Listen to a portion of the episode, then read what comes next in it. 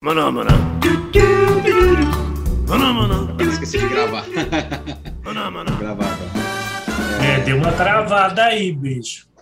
Olá, meu nome é Hulk Janelli, sou professor universitário, design de produto, sócio criativo da Atom Studios, youtuber e podcast. E hoje a gente está aqui com uma pessoa muito especial para mim, o Nelson Ursi. Ele acabou virando o meu coordenador lá no Senac. A gente deu aula junto lá no IED e tal. E é um cara incrível nessa parte da percepção, da conexão entre a vida acadêmica e o como transformar essa vida acadêmica e aproximar essa vida acadêmica muito mais próximo do mercado de trabalho. E é esse trabalho incrível que ele está fazendo, que eu julgo, até porque nós somos professores de lá, julgo que ele faz dentro do Senac. Designer e arquiteto, doutor em design e arquitetura pela FAU, com a tese Metacidade, Design, Dados e Urbanidade, 2017, mestre em comunicação e artes pela ECA, 2006, da Universidade de São Paulo, e graduado em arquitetura e urbanismo pela PUC Campinas, em 86. É professor universitário e coordena os bacharelados em design, design digital, design gráfico no Centro Universitário Senac. Profissional de projeto, investiga a experiência social e as tecnologias da informação em uma cidade plena de dados.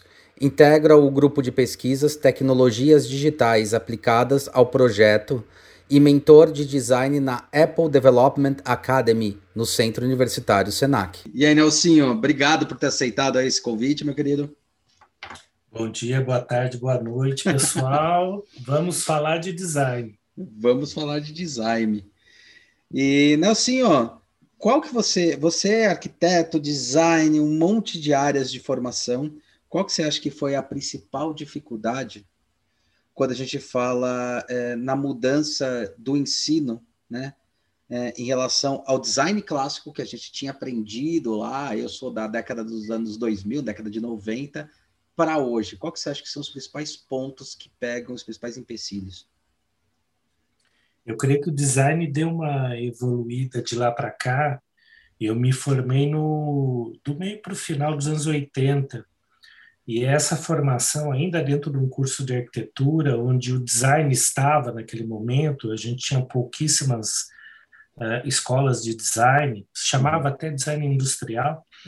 A gente tinha uma pauta nos anos 90 ainda da introdução do computador e muito do que a gente pensa hoje era inimaginável. Uhum. A gente ainda, naquele momento, pensava em peças gráficas, um começo de possibilidade futura de atuar dentro do digital, muito produto, mas ainda a gente não chamava produto, a gente chamava industrial mesmo. É verdade. Né?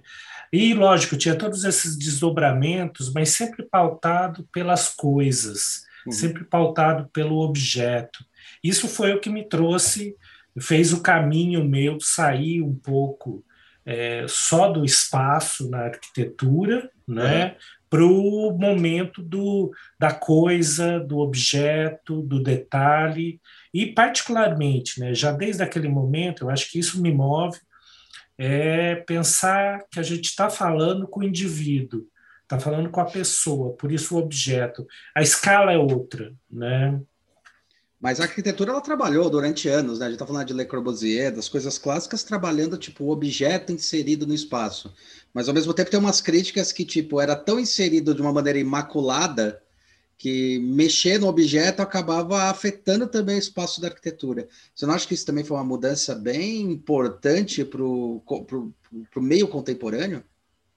Eu creio que é o fundamento, né? Ainda estamos fadados a sermos modernos. Uhum. Moderno previa essa idealização, essa utopia de uma sociedade toda igualitária, e a arquitetura se propunha a ser o espaço por excelência da nova vida contemporânea naquele momento. Agora, toda essa formação, né, quando a gente olha para aquele momento, a gente vê como isso está impregnado na gente ainda. Uhum. A gente tem essa idealização de um mundo bacana, e com a pandemia, certamente, se abrem novas facetas para o exercício do projeto, uhum, que é isso que une todos esses profissionais, né? Uhum. Mas eu acho que essa pandemia também acabou recuando um pouco a questão de, tipo, a gente estava conseguindo ter um crescimento social que era o povo retornando, né? O povo de uma maneira simbólica, retomando o espaço da cidade, tipo uma ágora, né? O espaço da cidade como sendo o espaço de prolongamento da sua existência, não mais eu ter que me isolar dentro de casa. Será que a pandemia não acabou agravando essa coisa que já estava vindo de uma maneira mais positiva, jogando as pessoas para dentro de casa e começando a observar simplesmente para os seus lares, ou é diferente esse olhar? Eu vejo como um momento de recuo imediato, em que as pessoas estão repensando a cidade. Elas estão repensando a vida dentro de casa, porque a gente está fechado. O trabalho home office, o trabalho remoto, online, tudo isso, de certa forma, pegou as pessoas de uma maneira inusitada. Porém, acho que aí a gente tem o que eu brinco do pulo do gato. Né? Se a gente está pensando que a gente foi forçado ao digital, e o digital já acontecia em várias maneiras, com uma série de dispositivos disponíveis, com uma série de sensoriamentos urbanos. Agora a gente nota como isso faz a diferença para usar a cidade nessa outra camada digital. Então a gente tem uma outra demanda que é complementar daquela presencial para a gente repensar o cotidiano. Isso, para mim, é tão... É atuar na diversidade, é o designer podendo trazer toda essa discussão moderna até do objeto, mas agora a gente está falando de uma série de serviços possíveis, né? A área de alimentação, restaurante, saúde, de certa forma se digitalizou. Isso é um fundamento que a gente pode atuar de várias formas. Certamente tem uma demanda, já existia uma demanda reprimida ao digital. Verdade. E a gente notou que as pessoas não estão acostumadas a lidar com essa situação.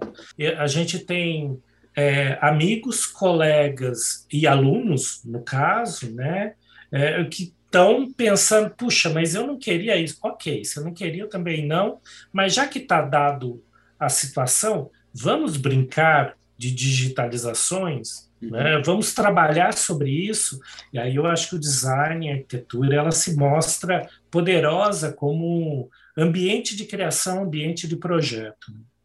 Isso é interessante. Eu, inclusive, isso é engraçado, porque eu comecei a notar uma coisa que eu fiquei um pouco assustado, que é a geração Z ou a geração Y falava tanto, e a gente, às vezes, esperava tanto deles, que eles fossem super integrados, super dentro das tecnologias, e eu vejo eles mais acovardados e, às vezes, com mais medo do uso disso e questionando muito mais do que muita gente, muito macaco velho que falou, entendi, existe uma mudança, vamos trabalhar para que isso ocorra. Você não acha que isso ocorreu e isso dá um pouco de medo por causa da incerteza? O que você acha que pega nesse ponto? Eu acho que da incerteza para a complexidade, a gente estava já discutindo isso nos 90, quando começaram a digitalizar as coisas, né? A se digitalizar, e sinto que a gente estava até mais preparado, porque a gente viu o computador entrar no estúdio, no escritório, a gente já predestinava um processo, né? A gente tentava imaginar esse processo como poderia ser. Quando se ouviu falar de computador vai chegar, opa, vou mudar os processos. Isso foi também uma atitude de mudança para o design. Opa, eu posso resolver tudo dentro de um computador, né? Exato. Na realidade, não é dentro do computador, eu tenho um monte de ferramentas mentais dentro dele. Essa moçada, a mais nova, Z, Y, millennials, eu acho que eles ainda não se deram conta do poder de modificação e de transformação. É esse pessoal que estava atuando na cidade e estava modificando esse espaço urbano tradicional. Eles já tinham isso em mente. Agora, sofreram um revés que, a palavra que eu uso é essa diversidade, é potencializadora, né?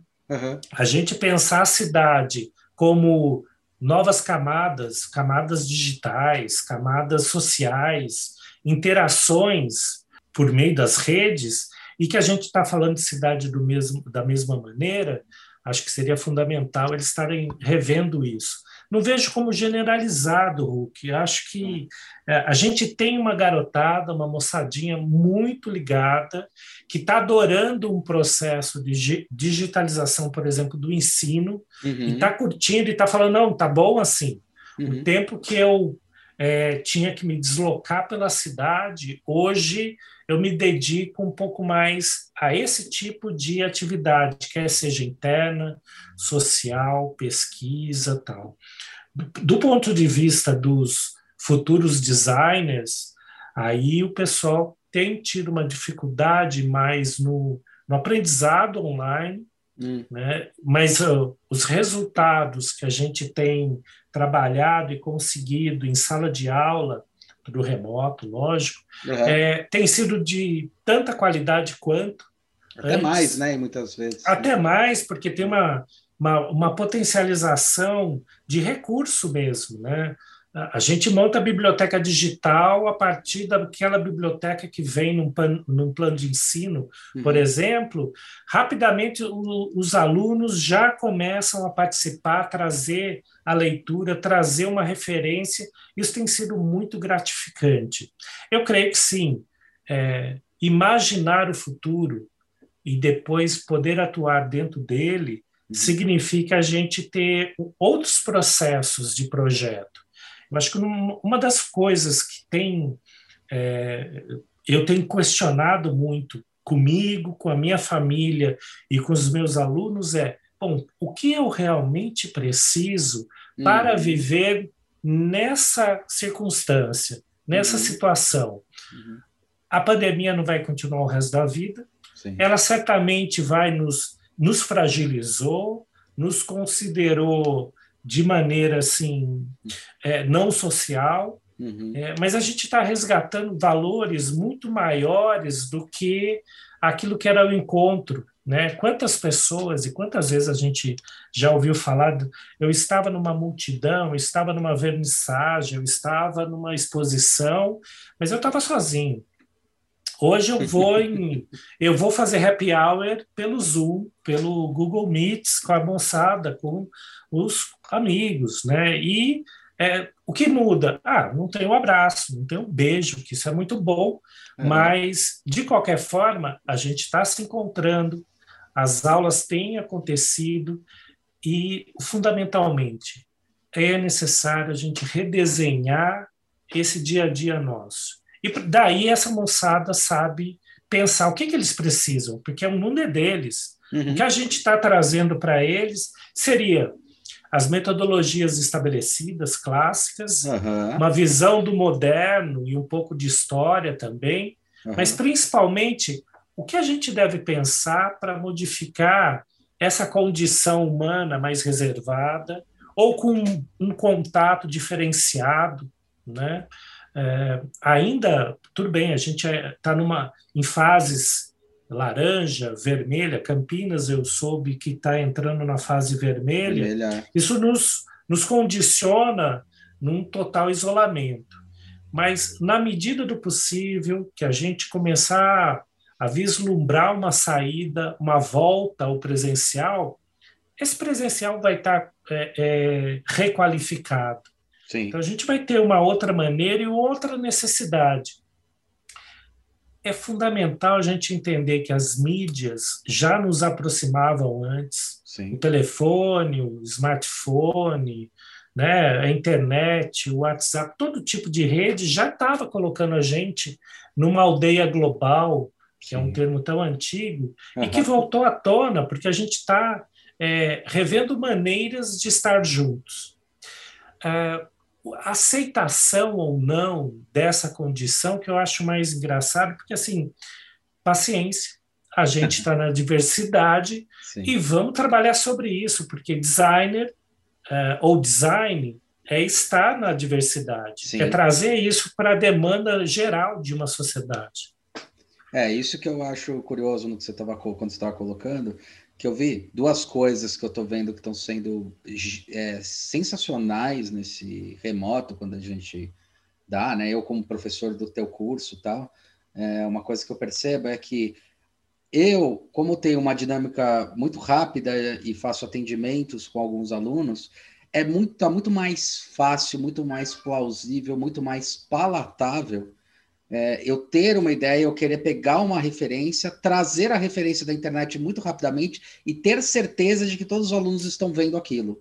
Fora que eu percebi uma participação maior do grupo todo, porque antes você fazia um isolamento para fazer um atendimento e hoje todos ouvem o que você tem a dizer e a participação está sendo muito mais elevada. E uma coisa curiosa que você comentou, eu não tinha refletido, mas é interessante sobre esse ponto de vista que você estava falando. É interessante eles estarem passando por esse processo, porque o design ele trabalha exatamente com essa diversidade. A inovação é realmente te tirar do eixo, a inovação é te provocar, é fazer você pensar novas maneiras, novas formas de resolução. E talvez eles estejam se preparando sem perceber, como talvez anteriormente nunca tenha ocorrido, né?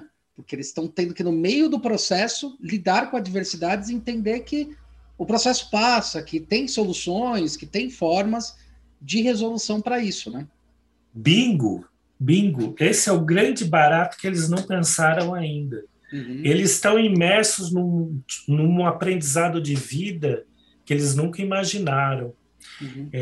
Tem um grupo que começou no presencial, teve um ano no presencial, 2, 3 anos, e tem aquele que entrou no presencial e de repente se viu sem chão, sem espaço, dentro de um ambiente digital. Uhum. Esse é o maior aprendizado, Hulk.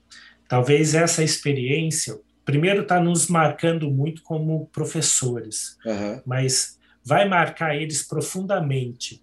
Ainda há digamos, um desejo da volta imediata a usar o laboratório de design, o ateliê de gravura, de serigrafia, tipografia, essa materialização do design, né? Porém, a gente está ganhando num processo de empatia, num processo de compreender uma situação que está além do nosso desejo. E aí o design tem um ferramental bacana de tratar cada um desses temas.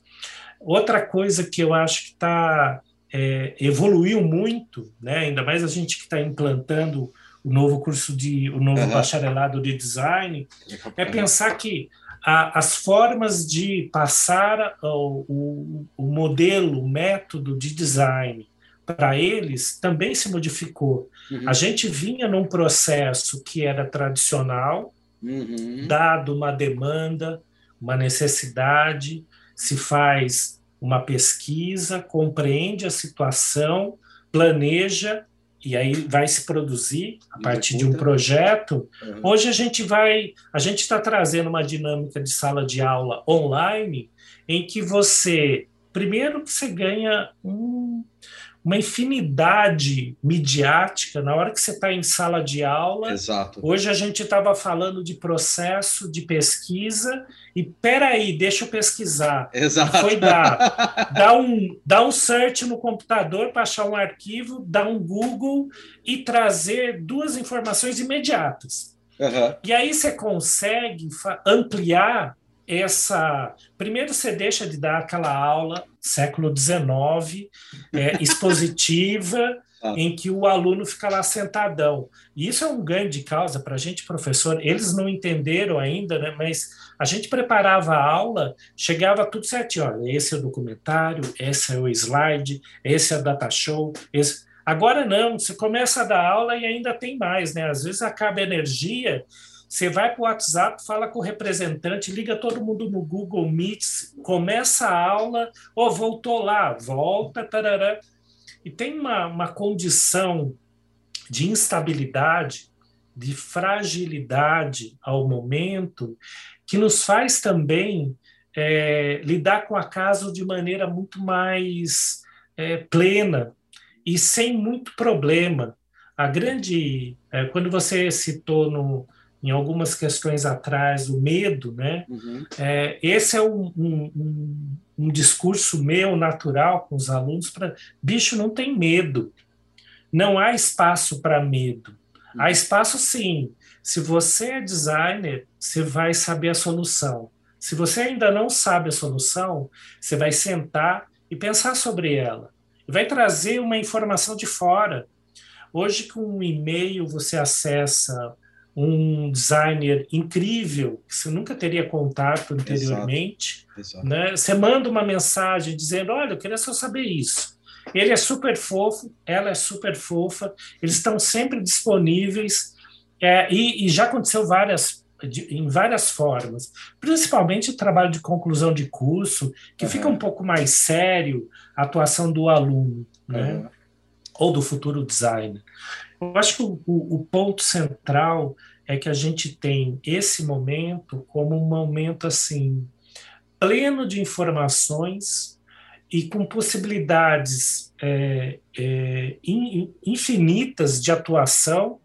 E o que é interessante, você tem que aprender a fazer escolha, você tem que lidar com acaso, você tem que lidar com o errar mais fácil.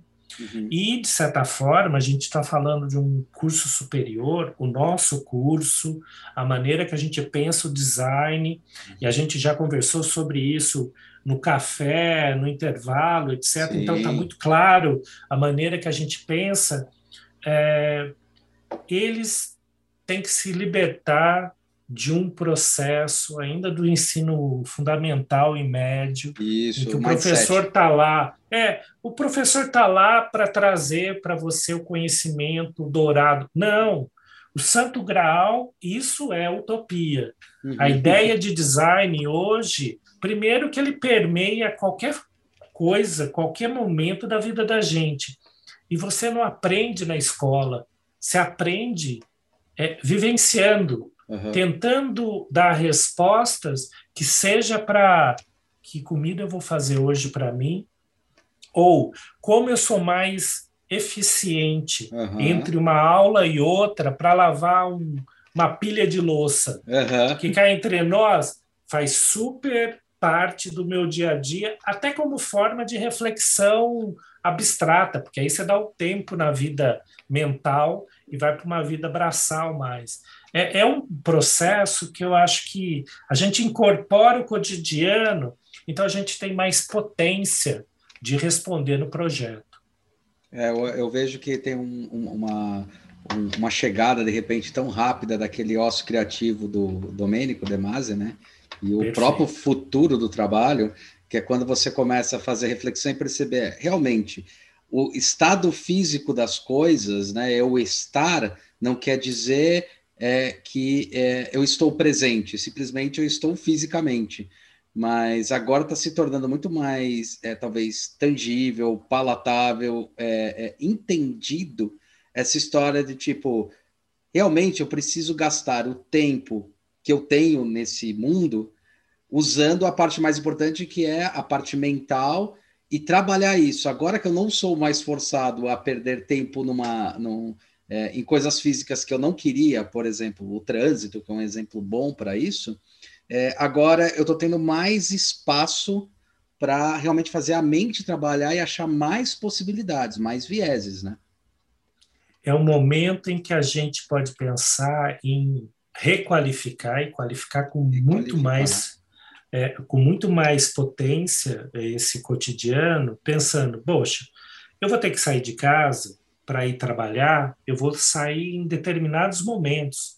Talvez vai ser uma reunião por semana, realmente deliberativa, eficiente e de encontro, né? Porque o grande barato de estar com colegas, amigos da profissão, é o encontro, é se ver, trocar uma ideia ali, trocar um gesto, um olhar. A gente vai... naturalmente dá muito mais valor a isso. Porém, a gente vai ser mais eficiente, porque a gente também vai aprender, nesse processo todo de ficar em home office, parece que você nunca para de trabalhar. Você nunca para. E aí, nesse nunca para, poxa, já remontei o estúdio, já tenho toda uma parte de leitura, que você não faz leitura, você vivencia essa pesquisa eterna da materialidade, do conteúdo de texto, do conteúdo digital. Tudo isso faz parte de um crescimento que é uma leitura multiplataforma. Sim. Né? E o trabalho, ele acaba... A gente vai conseguir, creio eu, colocá-lo no lugar dele. Uhum. O que é ser produtivo? Ser produtivo é responder às demandas que te dão enquanto profissional, no meu caso, no seu caso, levar essa moçada para um estágio autônomo de designer. Exato. Então, ele tem um processo que demanda muito dele, é ele que faz o processo, a gente apresenta os questionamentos, isso. A gente apresenta a ambiência de atuação, mas é esse aluno, aluna que vão trabalhar e da sua maneira, porque também a gente pode chamar várias metodologias bacanas, hypes de design, mas o que resolve? Esse aluno, essa aluna olharem para a pessoa, para o indivíduo que eles estão em interlocução dentro do projeto e trazer essa resposta. Né? Quanto mais qualificada essa resposta também, ou seja, ele ter um instrumental de representação, quer seja digital, quer seja em rendering, quer seja em plotagem 3D, mais ele vai poder se expressar. E aí tem uma vivência do design que a gente está numa... Enquanto a arquitetura precisa de um... Você precisa ter um cal, né? Você vai fazer uma residência, você tem que estar qualificado para não cair a casa, o edifício. Já o designer tem uma questão fundamental. Se ele sabe fazer design, ele vai dar boas respostas. Mas não adianta só saber o software. Não adianta só fazer o desenho virtuoso, bonito. É isso que vai modificar um pouco essas possibilidades. Só para fechar essa fala, eu tenho em mim que muita coisa já mudou das nossas necessidades diárias. Com certeza. Né? Vamos começar básico, né? A gente não está falando mais de transporte diário, mas a gente está qualificando a mobilidade. Ah, eu quero ir para tal lugar, mas eu não queria ir assim, eu quero ir assado. Até porque agora dá até para sair de carro e não pegar o transporte coletivo, porque é um momento delicado, né? Mas como eu saio tão pouco de carro, eu posso me permitir gastar um pouco de gasolina e pôr carbono na atmosfera. Porém, a gente tem uma mudança incrível. Você tem uma pegada de carbono bem menor, se for para pensar. É isso aí. Justamente. E outra, eu não estou consumindo roupas. Eu estou consumindo um padrão básico que eu adotei, camiseta, calça, ou shorts, chinelo ou tênis, às vezes, quando está mais frio, e aí você reduz muito o consumo. Esse é um fator que, na minha visão, e de vários pensadores do design da sociedade, sim. tende a se alinhar com uma questão climática, com a questão de meio ambiente, que é fundamental, que é o mainstream do design, né? Eu sempre brinco que não venha me falar que você vai falar sobre sustentabilidade, acessibilidade e inovação em design, porque isso já está dentro da palavra. Faz parte, exatamente. Faz parte. E a mesma coisa, não adianta falar que você vai falar de cor, de materialidade, fisicalidade, tipografia. Não, bicho, isso já está dentro do design. O que você tem que falar é de pessoa, sim. Você tem que falar é de sociedade. E aí eu acho que o termo redesenhar o mundo está no ponto. A gente tem que fazer esse redesenho. Você lembra Veneza, que logo depois da pandemia começou a água parou de ficar turva, começou a ficar mais cristalina? Teve uma pegada assim que é o quanto de impacto às vezes a gente provoca sem perceber, né? E o quanto é necessário ou não, né? No primeiro momento, aqui em São Paulo, que a gente parou, que todo mundo se deu conta, o bicho está pegando, houve um momento em que a cidade estava límpida, o céu estava límpido, exato. O cheiro da cidade, eu tenho um estado muito ligado desde que vim para São Paulo, porque tem os cheiros da noite, os cheiros da própria poluição, né? Agora você tem um outro cheiro. Tudo bem que voltou muito de certa forma, uma falta de informação qualificada voltou muito o movimento social, né, de transporte, de pessoas na rua e tal, mas você nota que houve uma diferença. A gente precisa pegar esse momento e compreender, ao invés da, isso não pode, não, mas o que pode? Uhum. O que, que dá para atuar? Exato. Muitas das ações do design não é nem mais a produção de coisas ou das poucas coisas que a gente precisa, mas sim pensar maneiras diferentes de tornar a nossa vida ou a vida social, urbana, ou a própria cidade mais eficiente. Esse pensamento eu acho que deveria estar permeando, e a gente tem trazido isso nos cursos de design, fato. Tem que permear a preocupação do todo, de todo mundo. Se até a política ela não está funcionando como a gente desejava, uhum. Nunca antes está tão atribulado politicamente o Brasil, como é que a gente redesenha isso? De certo, algum pensamento do design pode trabalhar sobre isso. Até porque eu acredito muito que é a sociedade civil que faz a mudança. Uhum. Não necessariamente esperar que um congresso ou executivo ou judiciário nos conduza ao Eldorado. Tipo, não, uma figura messiânica, né? Bem assim. Isso já há muito tempo a gente sabe disso, sim. Pelo amor de Deus, né? E a gente tem uma vivência política que a gente já viu de tudo. Sim, sim. Então, nesse momento... Você quer uma cidade melhor? Vamos fazer. Uhum. Você quer um cotidiano melhor? Vamos fazer um projeto disso. Se a gente não pode atuar no todo, a gente atua parte, do lado, na rua. E são pequenas coisas que não é ficar levantando bandeira, sim.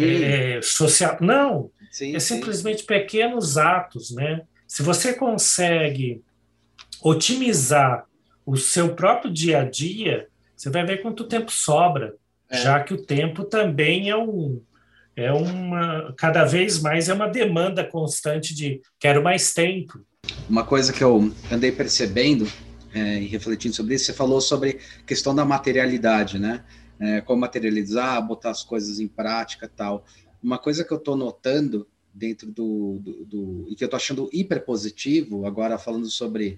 uma aula específica que eu dou, um tipo de método que eu uso, que é justamente essa questão da materialidade, é que eu estou percebendo que os alunos estão conseguindo conquistar melhores materialidades sem ter tanto acesso a equipamentos, né? Então, existia muito essa coisa, por exemplo, óbvio que é importante o negócio da oficina, nem tem o que se discutir, mas eu estou vendo eles conseguirem resolver de uma maneira material, com gambiarras que tem em casa, com processos que tem em casa, soluções mais eficientes do que, tipo, eu vou fazer no 3D, por exemplo, fazer uma impressão ou fazer um corte a laser.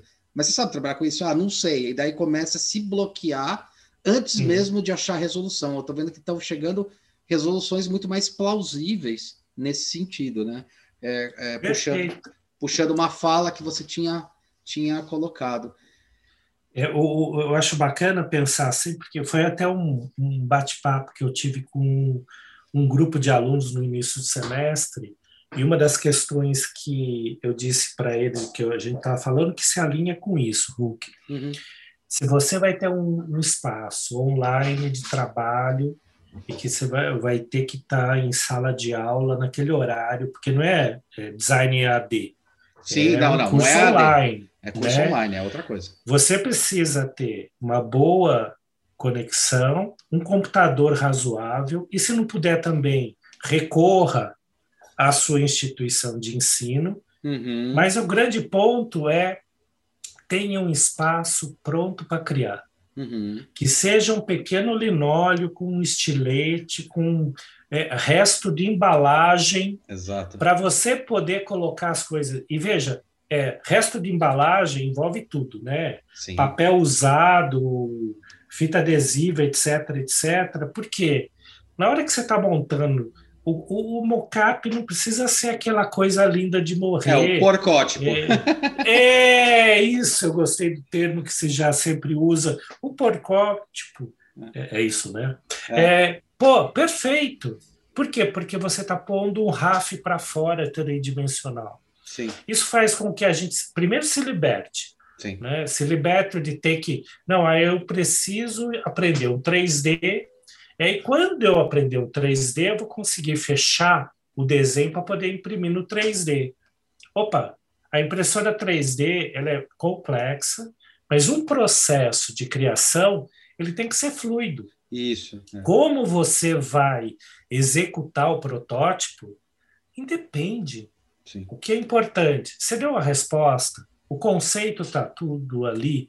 Eu sempre brinco que se a gente fosse fazer um protótipo de um smartphone, era uma caixinha de tablete de chocolate. É um trequinho.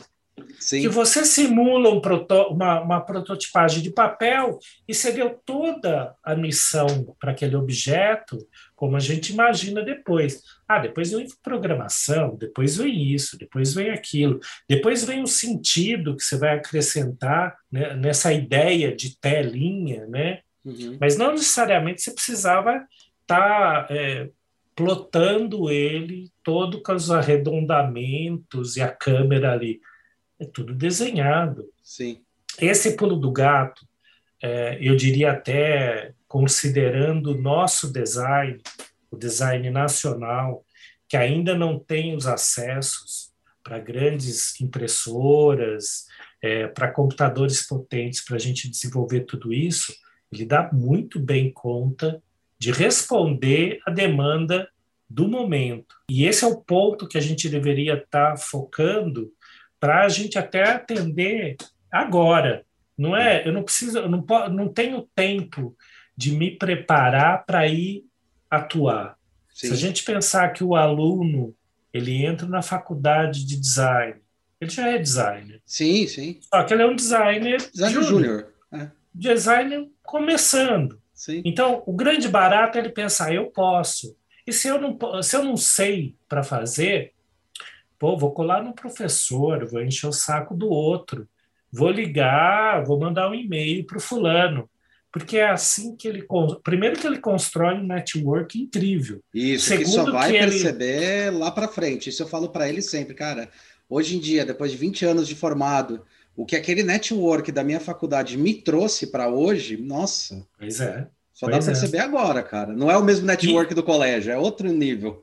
E outro, ele está se formando agora em 2021.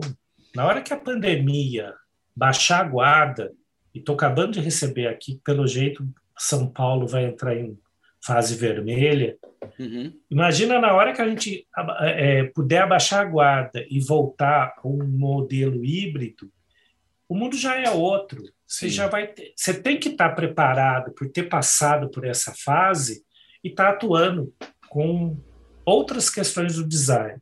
De um modo geral também, vamos fazer aí um retrospecto. Se a gente não sabe o que aconteceu no design até hoje, uhum, até 2020, uhum, e principalmente para a gente atuar em 2021 para frente, o que aconteceu dos anos 90 até 2020, que é uma aceleração de processos, né, que é uma hibridização, que é uma digitalização de processos. Indústria 4.0, tudo isso vindo... Justamente. Tudo. Saber da Revolução Industrial, puta que legal, das vanguardas do século XX, fundamental. Uhum. Agora, o que aconteceu dos anos 90 para cá nos dá uma base de pensar, opa, se houve uma mudança de paradigma social, urbana, individual, de lá para cá, imagina daqui para frente. E aí... É interessante isso, desculpa te interromper, Nelson, mas é interessante isso que você está falando, porque o Toffler, lá em 80, ele já citava isso, só que ele chamava de revolução pós-industrial, que a gente chama de revolução da informação. A gente já está numa revolução do tamanho que se teve a revolução agrícola, a revolução industrial, então muda mindset social, questões econômicas, como elas são dirigidas, questões sociais, como elas são implementadas, ou seja, a gente está sofrendo uma transformação importantíssima social mundial nesse quesito. E nesse ponto eu acho que a gente, enquanto designer, designer pleno, a gente tem uma necessidade de pôr isso para fora e trazer a garotada, a moçada junto. Sim. Né? É fundamental que eles entendam que eles fazem parte do processo, a gente precisa deles porque eles vêm com novas ideias, de certa forma, junta com a experiência nossa, e a gente consegue dar uma resposta muito mais fluida para entender o momento. Por outro lado, se a gente está considerando que o fato de 2022, 2023, a gente vai estar numa condição ainda, considerando pandemia e todos os cuidados de higiene, olha o tanto que a gente vai ter que modificar a sociedade. Sim. Ela, lógico, comparar 2020 para comparar com 1900, 1920, a diferença entre uma questão e outra, tem coisas muito parecidas, sim, de ruptura, de questionar o dia a dia mesmo, mas tem outras que ficou na materialidade, ficou na tecnologia, no idealismo. As utopias, sim, do início do século XX são diferentes das utopias de 2020. Sim. Então, a gente tem um pensamento que ele está muito espraiado.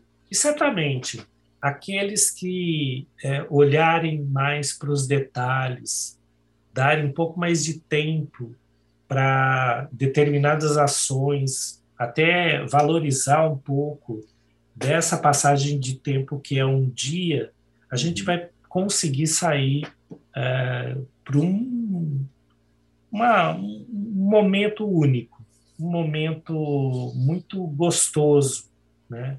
Talvez até o discurso que eu tenha seja um pouco otimista.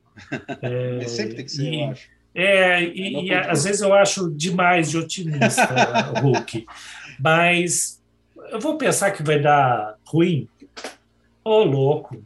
Sem chance. Não. Teve um estudo, quem que foi? Agora não vou lembrar, mas teve um estudo muito legal que foi, acho que foi uma universidade britânica, que eles estavam levantando o seguinte, que eu achei bem curioso.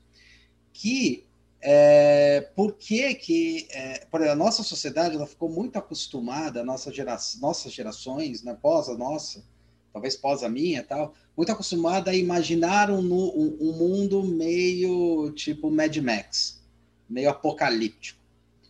E a turma da década de 50 imaginava um mundo muito mais amigável, né? Ele estava comentando isso, falando, cara, na verdade, o futuro é uma projeção das suas aspirações presentes. Não porque eu estou imaginando como vai ser o futuro, é porque, na verdade, eu desenho o meu processo em cima daquilo que eu imagino ser. Então, quando você joga coisas muito negativas, você acaba levando as resoluções de problema, as questões, as suas tomadas de decisão, aí a gente está falando individuais e sociais e coletivas, né? Por um lugar muito mais desastroso do que quando você realmente tem uma reflexão um pouquinho mais otimista, falando, tá, problemas tem sempre, mas quais são soluções cabíveis, interessantes e o que eu posso tirar de bom nisso? Eles estavam levantando justamente por causa disso, comentando sobre as gerações, acho que era X, falando que eles estavam muito negativos em alguns pontos, e isso era ruim para as reflexões de possíveis transformações. Não porque eles estavam imaginando, mas porque você acaba influenciando as suas tomadas futuras, né? Se a gente considerar, em várias disciplinas eu me utilizo de filmes e leituras de ficção científica. Uhum. Em várias delas tem esse mundo pós-apocalíptico, tem um mundo... O Mad Max é ou mesmo Matrix, Minority Report, e, de certa forma, uma série de leituras dos anos 50, 40, que trazia essa tecnologia ainda eletromecânica, o que descendeu até o Blade Runner, etc. E tal. que ela mostra um pouco alguns padrões, né? Uhum. E que a gente pode ainda, podemos até trazer, né, Gattaca, sim. Trazer alguns filmes que vão mostrar esses aspectos, que eu acho que é bem... hoje até falei sobre isso. Simular uma situação e trazer uma nova... você trazer uma nova realidade ou pensar como poderia ser, esse exercício de simulação, você não está estressando a nossa realidade, mas você está imaginando. O termo imaginar supre muito isso, né? Algumas dinâmicas passam por...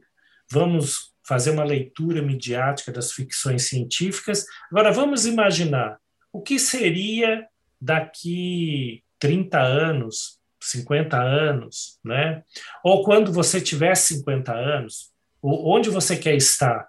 Uhum. Esse tipo de exercício demonstra que, assim, a gente vai ter, em vez de ter esse objeto chamado smartphone ou um computador, eu vou estar com realidade aumentada full, uhum, e vou ter implantes cibernéticos? Possível. Sim. E não tem uma outra maneira, até a simbiose, uhum, né, corpo orgânico e corpo cibernético, por que não, né? Acho que temos aí um ambiente de criação muito divertido, de criação um pouco de utopias mesmo, né? Uhum. Eu acho interessante. Mas realmente, Hulk, não fico pensando em o que pode dar errado. Se der errado, a gente traça, a gente, sim, dá um jeito de consertar, né? Sim. Fix it. Fix agora, it. Fix it. Agora, se a gente pensar de maneira muito organizada, baseado nas tecnologias do pensamento dentro do design, as metodologias. Não tem um passo em falso. Você considera até o acaso. Sim, mas sim, na hora que você dá uma resposta de projeto, você está pensando na maior eficiência. Sim. Então, não dá errado. Lógico, o que a gente está vivendo hoje, por exemplo, que é um revés de todas essas tecnologias disponíveis, é uma segurança frágil. Uhum. Os seus dados estão disponíveis por aí. Uhum. E o que a gente tem que fazer é... então a gente vai precisar de hackers, vai precisar de um designer parrudo em termos de tecnologia para nos suprir. Mas, de modo algum, a gente vê ainda quanto um momento realmente de desilusão.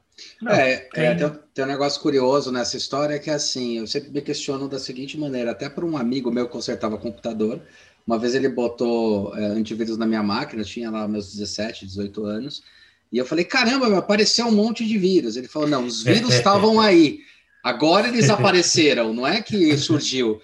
Então, acho que você visualizou. Isso. Exato. Eu acho que talvez a gente esteja visualizando com mais clareza o que acontece com os dados, e não que eles não estavam aí, porque desde quando eu lembro que eu entrei na internet, era muito fácil achar o meu CPF. Eu estou falando daí dos anos 2000. Sim, então, sim. Agora a gente enxerga, a gente sabe quais são as decisões, a gente não está tão cego pelas coisas. Uma coisa que eu me questiono é, será que agora que a gente está tendo a oportunidade de ser prosumidor, como eu adoro que o Toffler coloca, que é consumidor e produtor dos nossos bens e consumos, né? Será que agora a gente não tem toda essa capacidade de fazer? A gente está com medo, porque agora depende exclusivamente, realmente, das nossas decisões, das nossas tomadas de decisão, não tem mais ninguém tomando decisão pela gente? Será que não é isso que deixa um pouco de medo? Eu acho que um pensamento que a gente vai ter que lidar com a realidade que se apresenta, uhum, da melhor maneira possível é a resposta. Uhum. E aí é bem o caso do acaso. O que vier a gente traça, o que vier a gente faz, o que vier a gente... O que não pode é deixar de ter ação. Se a gente está trabalhando realmente toda uma concepção de vida fluida, né? O Bauman fala de sociedade líquida, né? Então, a gente está falando de incertezas e da própria complexidade. Ao mesmo tempo, tudo isso, se a gente parar e pensar, opa, existem maneiras de, no mínimo, setorizar e definir muito bem o problema, a questão, e atuar sobre isso. Eu, falando em design, né, eu acho que o design tem esse instrumental que a gente pode estar aplicando. E todo cuidado é pouco quando você está numa arena com uma internet, né? Sim. Se você não tem... Você citou... agora estou vendo os vírus, como a gente identificou que lavar as mãos é um fundamento básico da higiene na evolução humana. Exato. E agora, com a pandemia, a gente viu que isso bateu na porta. Vale contextualizar que não parece, mas a gente está numa das eras... menos problemáticas, sim, em termos de doença, mesmo, sim, com a pandemia, ou de violência, o que parece ser um absurdo, sim, mas nada comparável com a Idade Média, no meio dela, na época das trevas ali. Agora, ou a virada do próprio século, cara, que a grande mudança do século XIX foi a questão do esgoto. Parou de ter doença, foi isso. Sim. E aí, o que dá para a gente aprender nesse processo do tempo, né? Todo cuidado com coisas novas, com o ambiente, no caso digital, da internet, sua senha, né? A gente tem aí uma série de exemplos que nada mais é do que, não que alguém te hackeou, mas você permitiu fácil ter ou uma senha fraca, exato, ou dados que você inseriu numa planilha qualquer, né? Então, são cuidados que vão muito além de... muito humano, né? Eu acho... As pessoas se dão, elas se apresentam, elas mostram dados.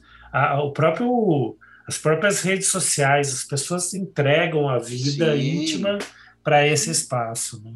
Sim, aliás, é assim que funciona. Tem aquele excelente documentário que é o Dilema das Redes Sociais, do Netflix, que fora os exageros americanizados de fazer filmes, o CERN é muito bom, que ele está comentando justamente sobre esse ponto, né? Está comentando sobre como é que se trabalha os dados que você está ofertando, tipo, postando alguma coisa no Instagram, postando no Facebook, fazendo essas coisas, são dados, são insumos, para que o robô trabalhe, né? Para que a máquina, sim, trabalhe com esses alimentos. Tem uma do ponto de vista nosso mesmo, quando você quer saber um pouco de uma pessoa e você dá um Google, você vai para Facebook, você vai para a rede social, é fácil você mapear, em parte, sim, né? Não, sim, pego todo, mas é fácil você mapear, em parte, a vida dessa pessoa. Sim. Você não vai saber intimidades, mas... um pouco onde ela transita, o que ela gosta, tudo isso é fácil. Sim. A tática que a gente usa nesse ponto de vista, que é interessante, nesse novo milênio, que, de certa forma, a pandemia ajudou a acelerar um pouco, o nosso YouTube do escritório ajudou a fechar bem mais clientes. Porque agora, perfeito, os clientes estão entendendo o que design faz. E assim, estou falando de indústria, sabe? Século XXI, que bom. Então, assim, o cara liga pra gente e fala, o que vocês fazem? Então, ele faz isso. Mas como é que funciona? Faz o seguinte, vê o vídeo do YouTube e dá uma olhada, e aí você vai entender. O cara retorna falando, já teve vários, assim, do ano passado para cá, teve bastante. E eu vejo também duas coisas que são interessantes. Uma que você citou, que é a qualidade do nosso tempo. Eu acho que o fato da pandemia ajudou a gente a qualificar melhor o nosso tempo, né? Assim... Será que o meu tempo vale eu me deslocar se eu realmente posso resolver e eu posso talvez até curtir mais o meu dia, né? O meu momento comigo mesmo? E uma outra coisa que eu queria citar, que você comentou lá atrás, que é a questão das tecnologias com os alunos, né? Uma vez eu fiz uma entrevista aí com uma menina que está estudando o mestrado dela lá nos Estados Unidos, a Tati. Ela trabalhou aqui no Guto Índio da Costa, né? E ela tem aí seus 19 anos e tal. ela comentou que a coisa que deu mais impacto para ela, não foi a única que falou, mas estou falando de uma pessoa que tem uma idade, que agora de alunos que a gente tem. Ela falou que a coisa mais impressionante que tinha, ela tinha uma coisa que era legal, pessoas de mercado dando aula, bacana, o cara aproximava bastante as pessoas do mercado e falava, olha, eu trabalho em tal coisa. Mas tinha umas coisas que eles não tinham, por exemplo, quando ela chegou lá e tem esse mindset da resolução de problemas, igual a gente mostra bastante, né, e o brasileiro tem essa... Isso é uma qualidade. Falou que era impressionante a quantidade de alunos que travavam, porque, sei lá, a impressora não pode imprimir hoje. Aí o cara travava.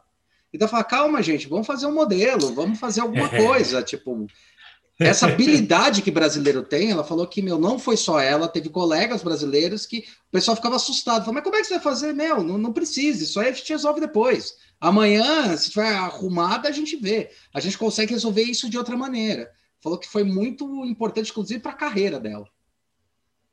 Eu acho que o fundamento da gente estar numa escola, numa instituição, é estar fazendo pesquisa o tempo todo mesmo. A gente está levantando conteúdo.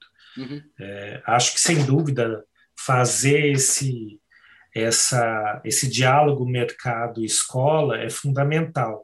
Mas vejo, sem dúvida, que o mercado, ele espera um básico do designer. Sim. O que a gente está preparando, o design, dentro de um conhecimento, da área de conhecimento de design, como a gente está preparando o designer, é para uma coisa além.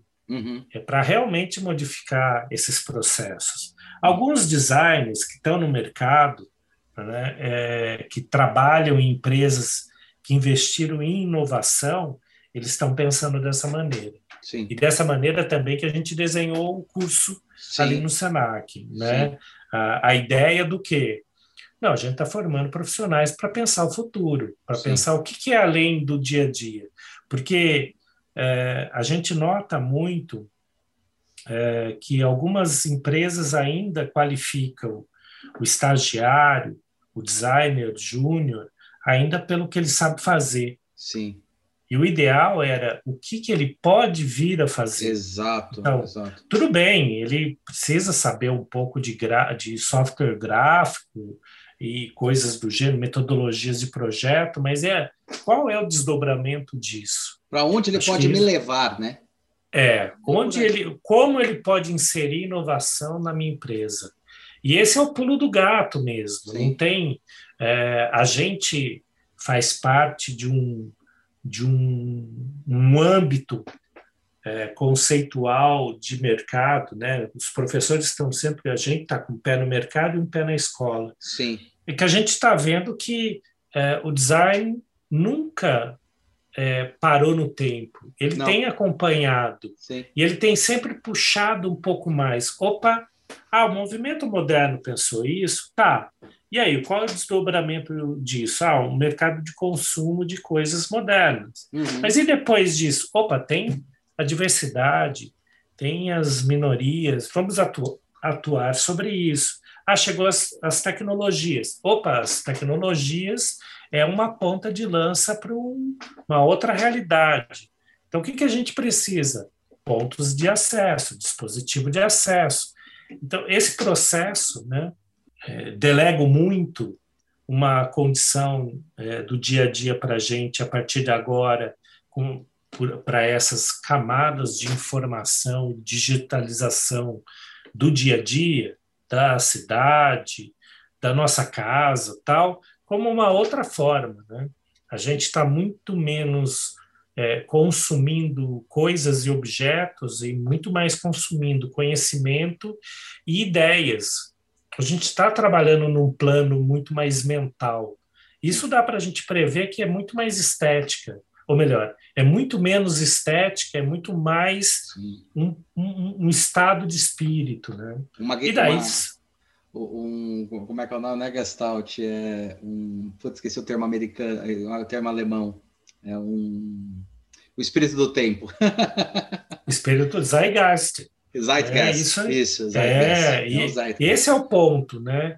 A gente está indo para o momento do design que a gente tem que formar esses designers como uma forma dele poder pensar esse momento que Eventualmente, a gente não vai ter um designer que não vai fazer coisas materialmente falando. Sim. Mas ele vai criar situações, experiências.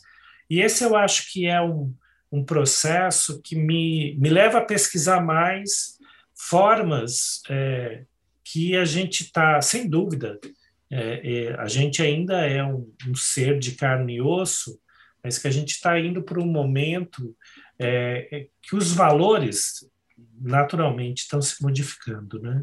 Sim. Bom, bem legal, Nelson, a conversa aí. Valeu pelo eu bate-papo. Que agradeço. Muito legal. E eu sempre comento para os alunos, até só para a gente encerrar e você também encerrar, eu sempre comento para eles que a gente está numa época muito boa do design, porque agora, pela primeira vez, o mundo está querendo olhar para as pessoas como pessoas para poder fazer as coisas terem valores para elas. E o design já trabalha isso, pelo menos, desde 1850. E agora é a nossa vez.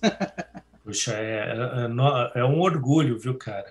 Tá num processo que não para de mudar, tá num processo em que a gente tem pensado maneiras diferentes de propiciar uma realidade adequada, com mais olhar na pessoa, olhar no indivíduo, fundamental.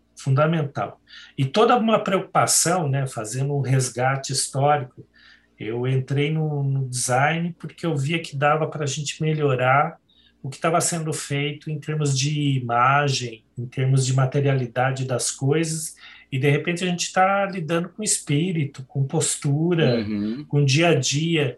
Isso é muito gratificante, né? E diria para a gente poder encerrar que, assim, fundamento básico de qualquer ser humano, faça design.